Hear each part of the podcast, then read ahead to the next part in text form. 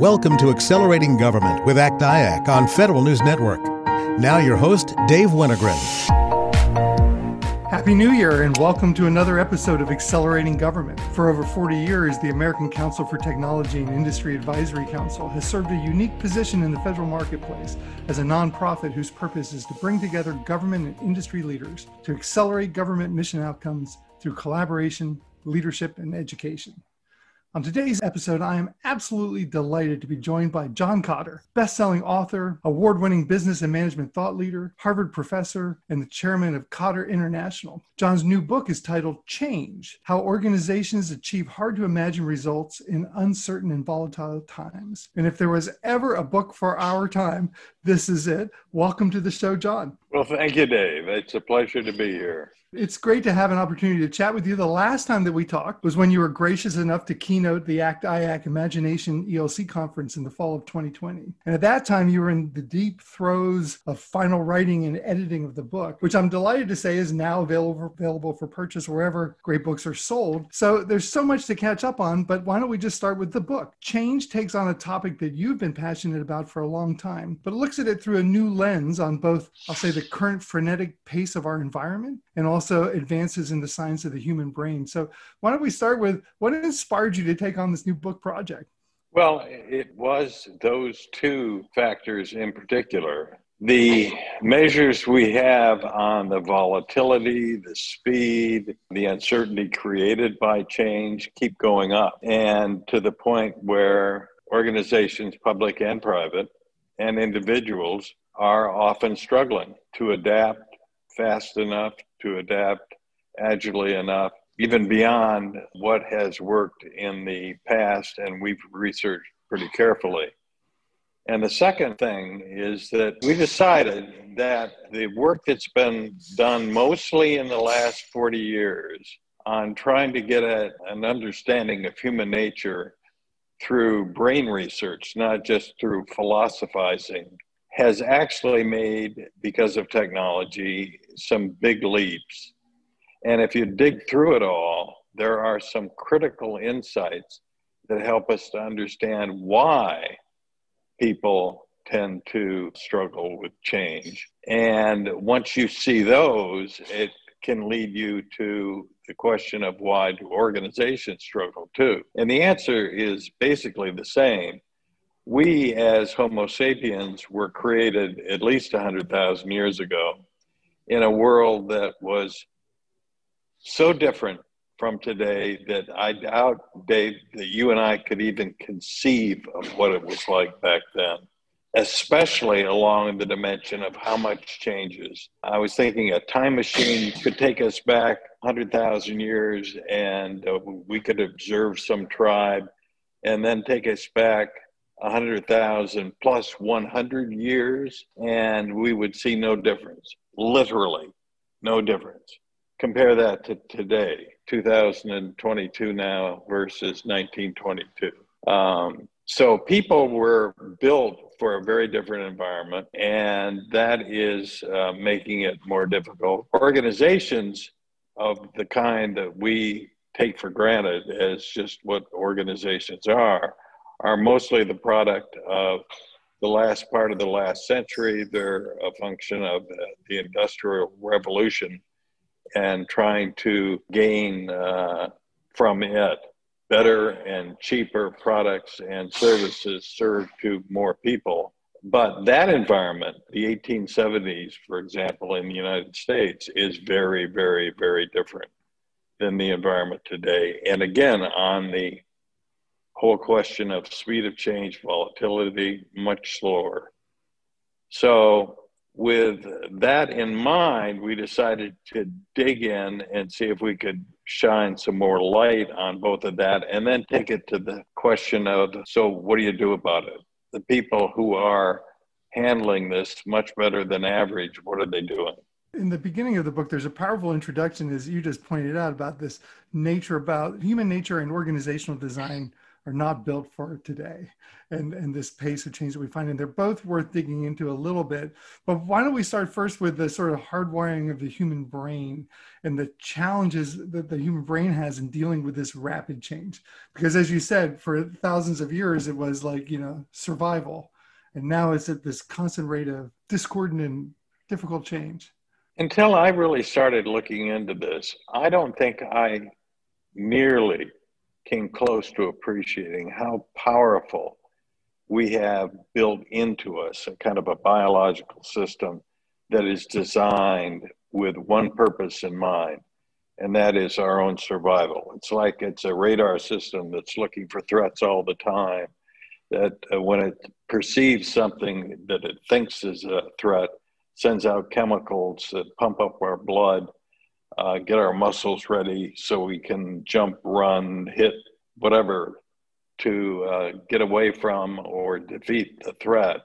That system was designed, of course, as we said already, for physical threats, basically. You know, the fabled uh, saber-toothed tiger coming along, and we instantly, because of this system, without thinking much about it, focus on the problem in one second and climb a tree in the next second and it saves us. And it's why we're able to be talking on this show today, as opposed to being wiped out like 99% of the species over the many millennia.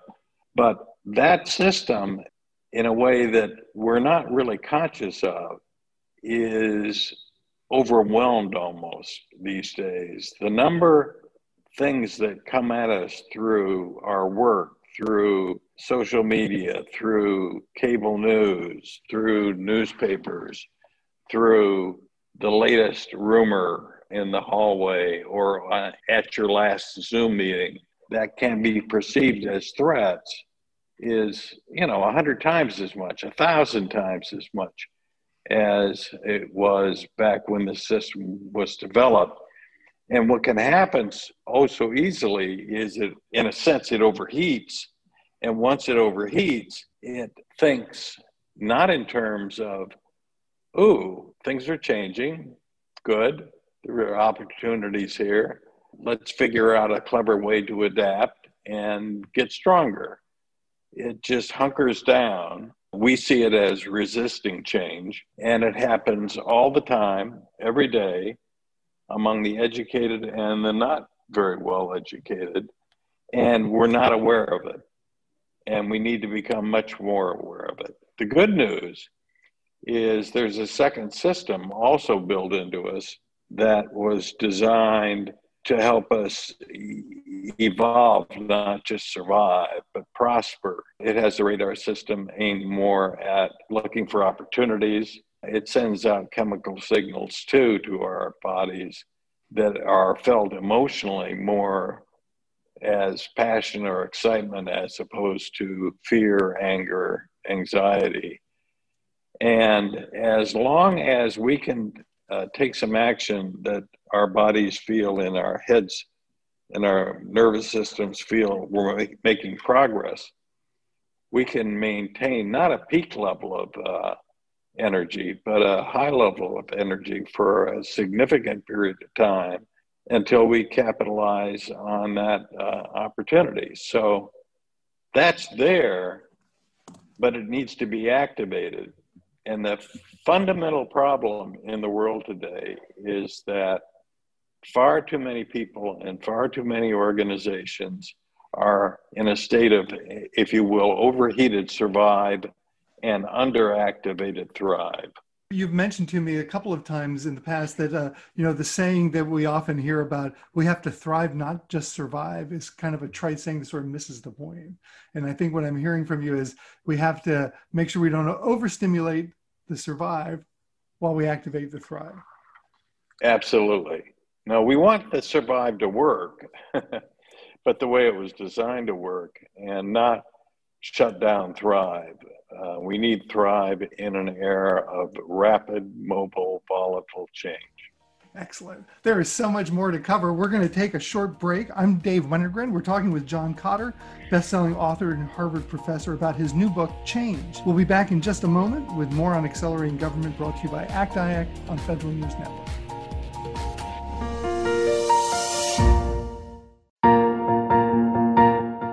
Welcome back to Accelerating Government with ACT-IAC. I'm Dave Wennergren, and today we're talking with John Kotter, best-selling author, award-winning business and management thought leader, Harvard professor, and chairman of Kotter International, about his new book, Change: How Organizations Achieve Hard-to-Imagine Results in Uncertain and Volatile Times.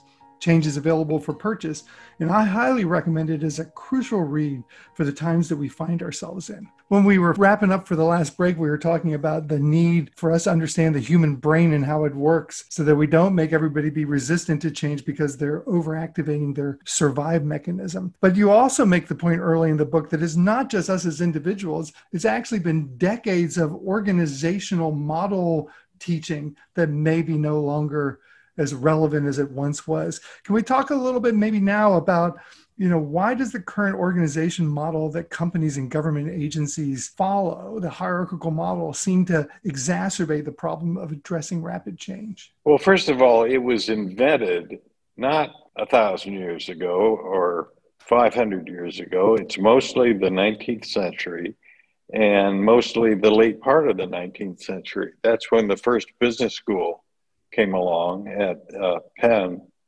in around 1870 something.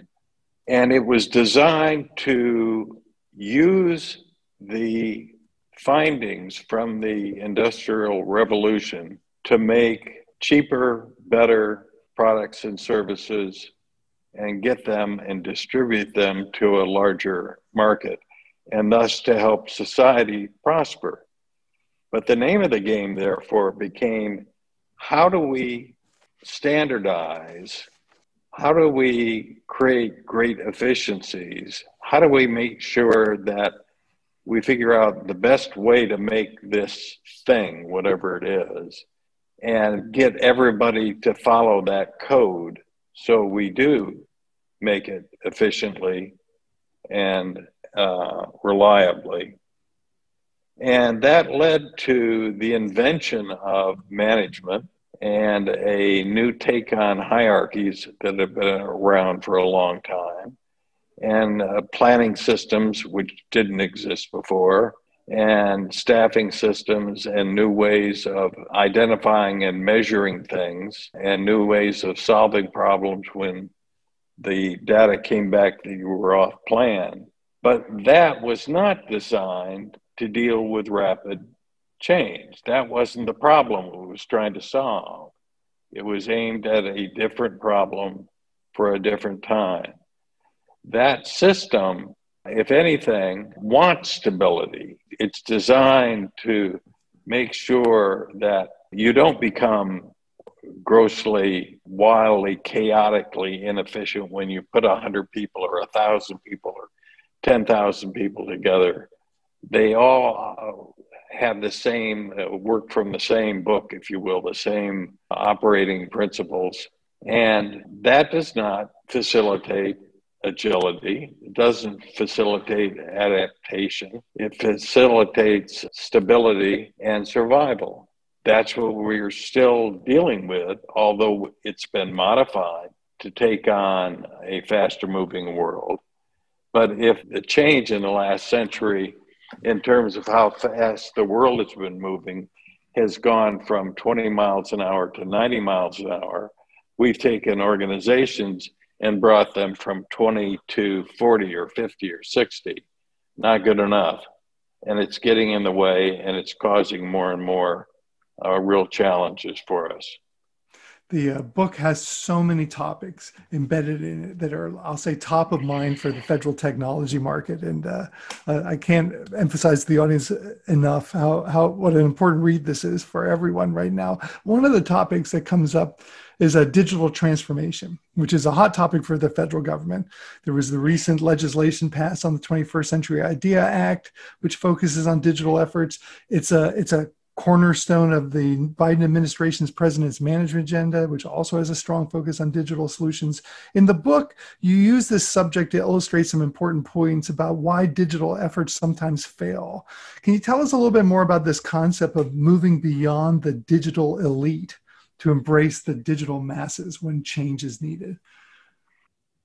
If you study the digital transformation efforts, large or small, that were disappointing or failures, we found that almost all the time uh, you encounter the same pattern.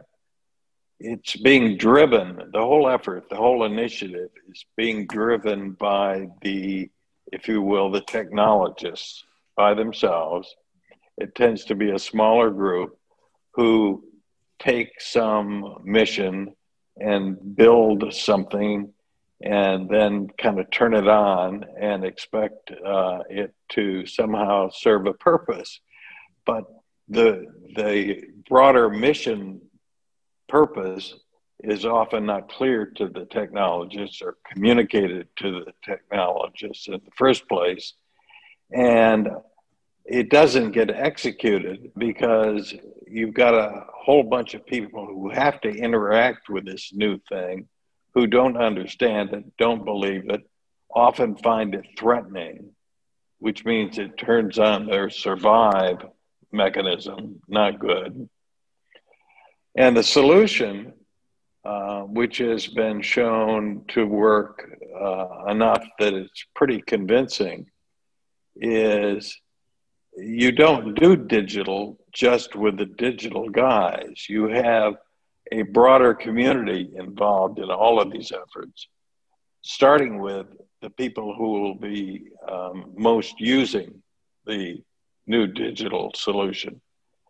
And you make sure that there's some clarity about now, why are we doing this? What's the, on the business side, or uh, the business purpose, or the public policy purpose? What are we trying to achieve? And then uh, allowing for people in various stakeholder groups to provide information, ideas, leadership, so that when you get around to building it, it's not a matter of uh, the technicians operating in a basement room who one day say, We've got it, and then discover, of course, that the users say, But this doesn't work for us. You spot problems early, you correct them, and people buy into it because they're involved. So execution happens much faster and better. And at the extremes, what you could do, the speed with which you can handle some of these digital challenges, and the quality of the output for the organization and for its its citizens or customers uh, can be uh, really, really extraordinary these days if it's done correctly that concept just really resonated with me and all the experiences I had when I was a technology leader in government. I've often referred to it as a shiny object syndrome, how we sometimes get all liquored up about the IT system itself, you know, or IT for right. sake only. And we spend more time trying to figure out the clever acronym for the system than we do in tying the system to mission outcomes that matter. And then the, maybe you could just help footstomp that point about why it's so important to align to business objectives. Yeah, because it doesn't happen automatically. And remember, the, the only point of technology is to help the mission of the organization. Technology for technology's sake may be interesting in a university, but for the rest of us, it's not the point. It's the mission that's the point. And it's got to be clear to all the people involved. And when it's not, you end up with these very expensive systems that just frustrate people.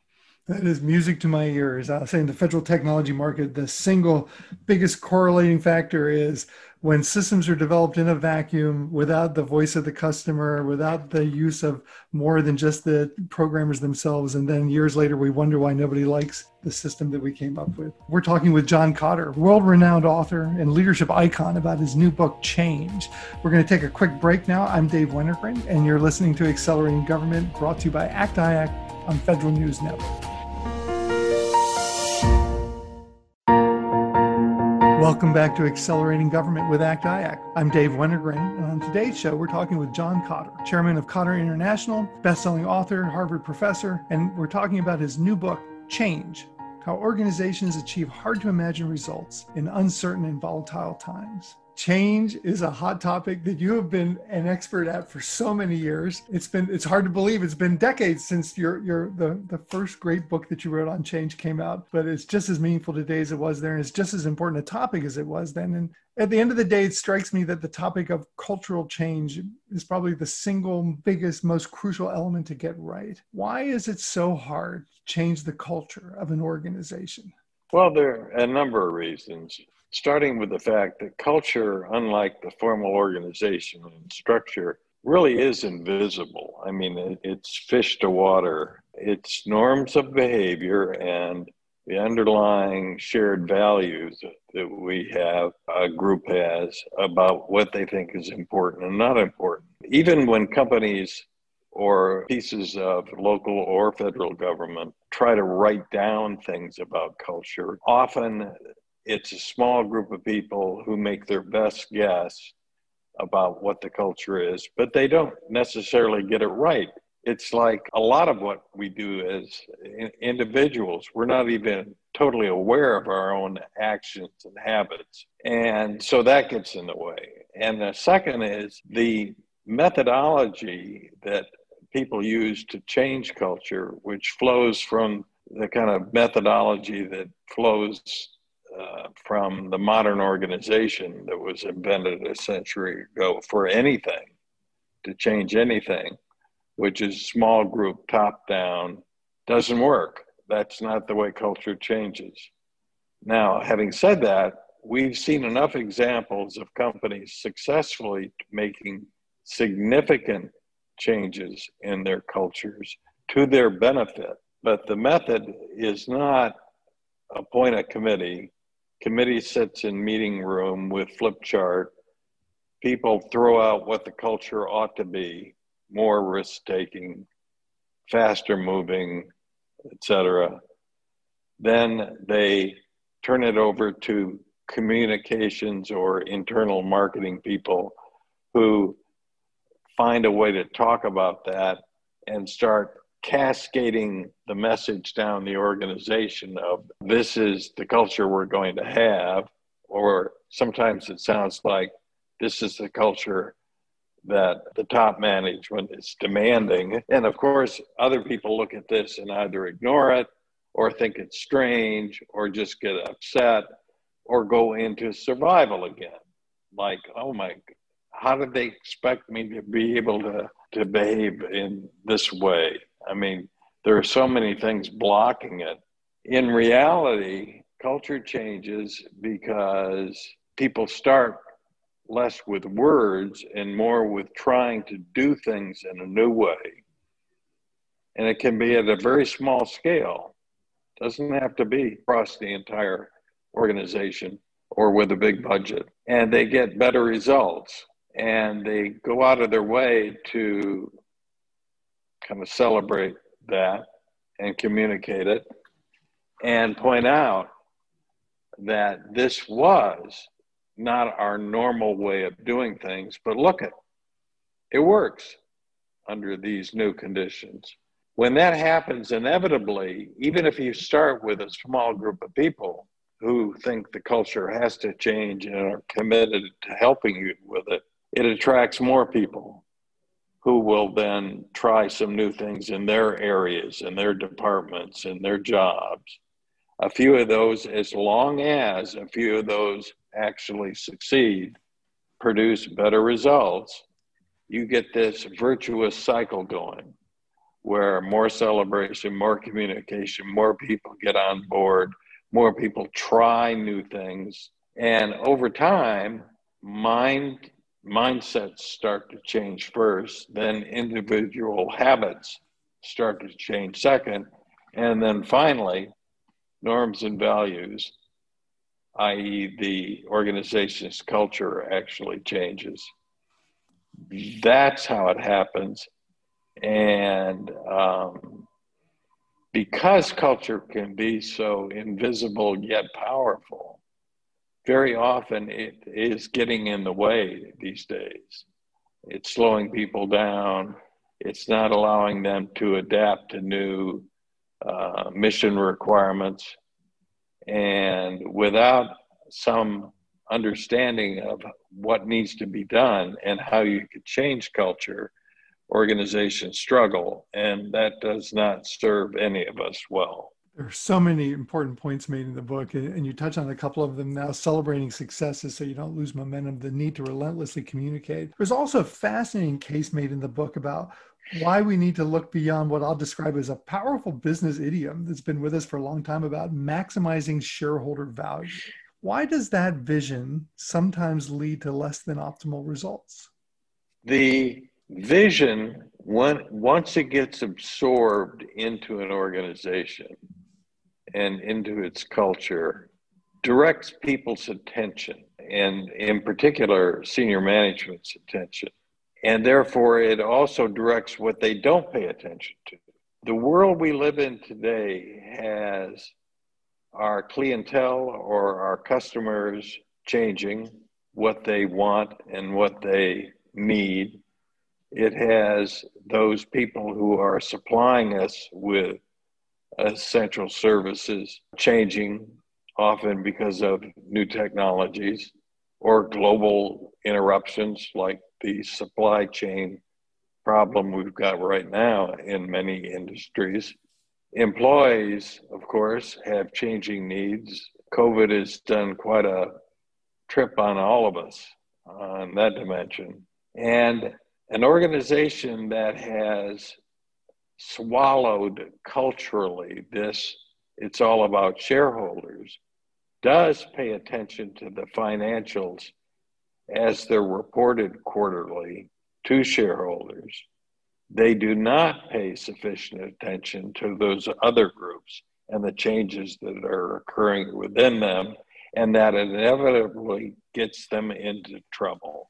Have your head down on one myopic measure, then you miss being able to discern the changes that are going to eat your lunch tomorrow. Another topic that you talk about in the book that again is really timely for our audience today is the difference between implementing an agile methodology and actually being agile. Agile is clearly a top buzzword in the federal market right now, but what are some of the challenges that current organizations face in becoming more agile?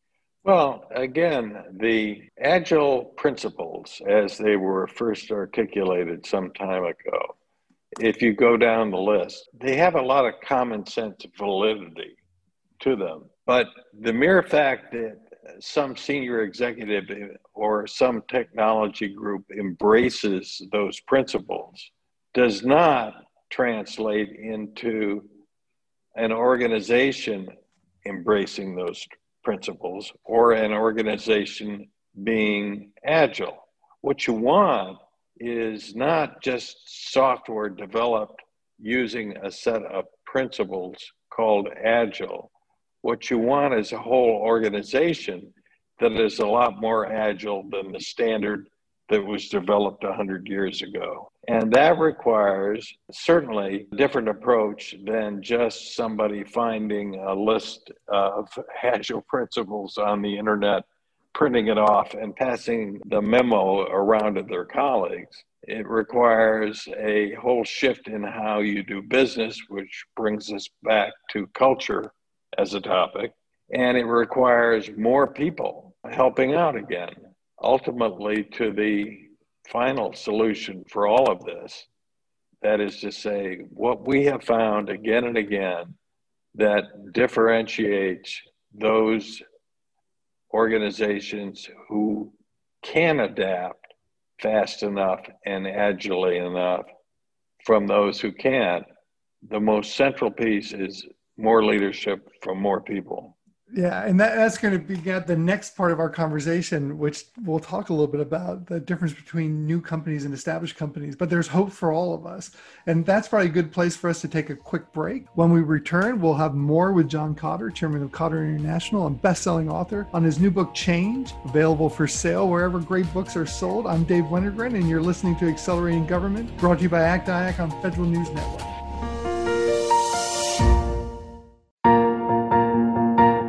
Welcome back. You're listening to Accelerating Government brought to you by ACT IAC on Federal News Network. I'm Dave Wennergren, and on today's show, we have the honor of talking with John Kotter, award winning business and management thought leader, best selling author, and we're talking about his new book, Change how organizations achieve hard to imagine results in uncertain and volatile times. As we went to break, we were talking a little bit about the idea about being agile and the need to involve the many. You, you make a great point in the book about the power of what you describe as a dual operating system. Maybe you could talk to the audience a little bit about like sort of the difference about how startup companies are organized and then how larger companies are organized and how there's like a best of both worlds that's needed. Sure. There's a standard life cycle model that fits most organizations, public or private, experiences. They start much more informally with less hierarchy, less policies and procedures, more spontaneous, and they're quicker to adapt and more agile. They've got more leadership coming from more of the people involved. They tend not to have much management. And the good news is when that's done right, they can innovate and hence can do something that is mission important or in a competitive environment win against much larger and better financed uh, competitors. That leads to growth and over t- pretty quickly, they have to start adding to that network based, uh, more informal, more communication, more leadership model, something that we would all recognize, which is a more standardized hierarchy with clear procedures to create reliability and efficiencies. And the more successful they are, the more that part grows and at a certain point in most organizations' history, that part gets to the point where it finds the original piece of the organization that valued uh, quick communication and innovation and trying and failing quickly and all of that stuff annoying. And so it kills it off and you end up with a modern, mature organization. Now, because of that, it has been the expectation and the belief that you have to choose. You can either stay small and be innovative or be big and be efficient. And yet, what we need these days in an environment where big organizations are needed in the private sector and in government. And yet they're living in an environment that changes rapidly. Hence, you need more innovation and more agility and more adaptation. You need both. And what we learned from one study done a few years ago is that virtually all organizations at some point early in their history actually do have both working in concert and achieving both the efficiency, the reliability, and the innovation and the speed. They have both a well functioning management system and yet leadership coming from quite a few people. And when you look at what they achieved during that period of their life cycle, that tends to be the highlight of the entire life of the organization.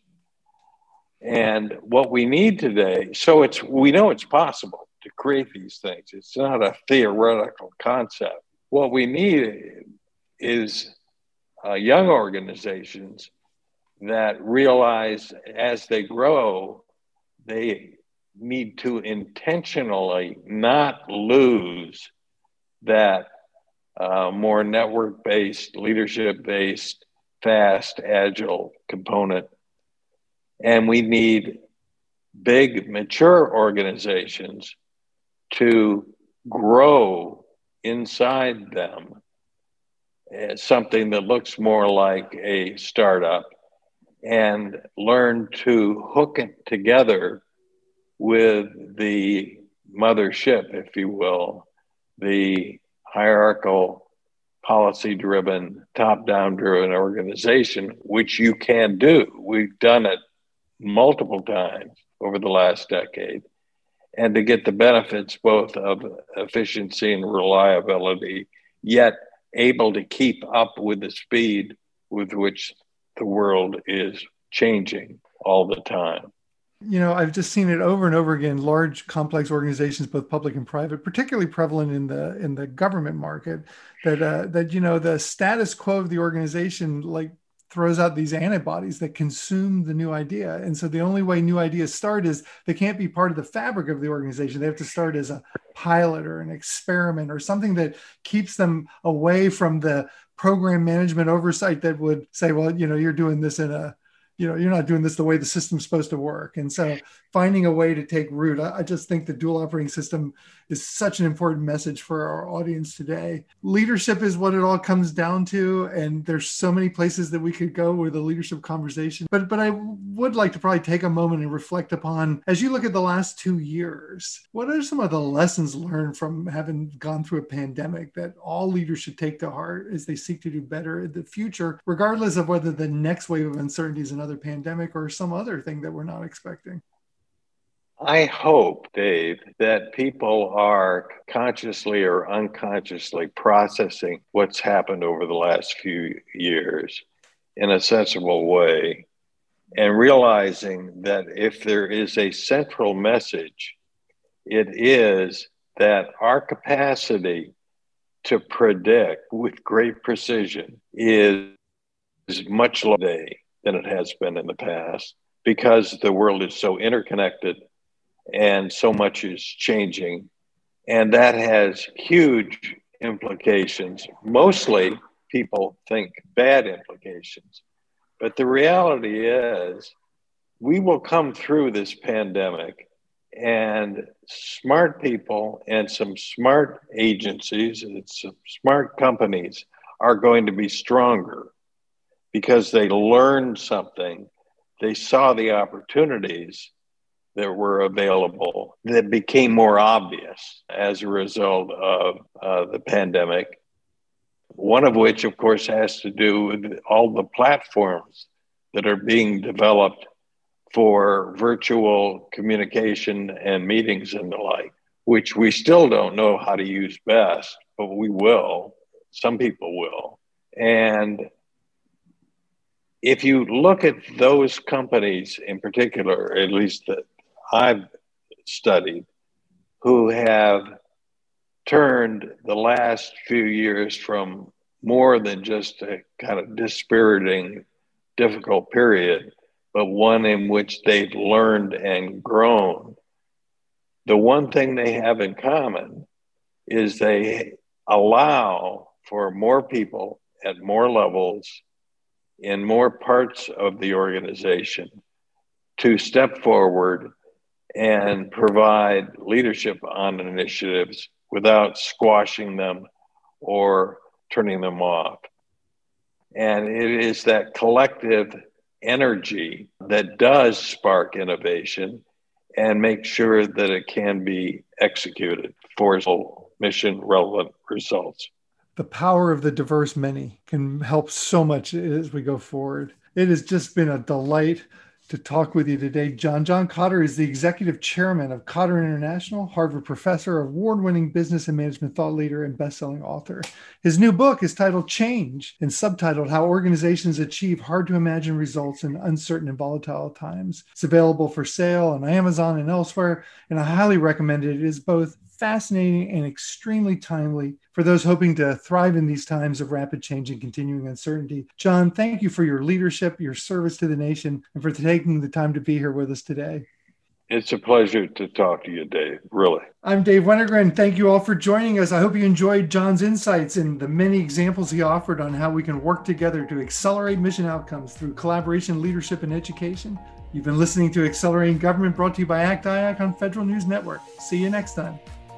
Thanks for listening to Accelerating Government with ACT IAC. You can listen to this episode and past episodes anytime in your podcast feed. Search for Accelerating Government. Sometimes you need to take control to make a difference. That's why with FlexPath from Capella University, you're in control. Set your own deadlines and leverage your experience to move at a pace that works for you. Discover a different way forward at capella.edu. Your story It lives in River City, where you can enjoy a metropolitan vibe and a small town feel, where we set the standard for service and looking out for one another, where there's so much more than steak in our thriving food scene. Your story is the story of Omaha, told by those who live it and love it. Whether that's helping you keep up with the Cornhuskers or creating the content you crave. And here in the Omaha World Herald is where it comes to life. Omaha World Herald, where your story lives.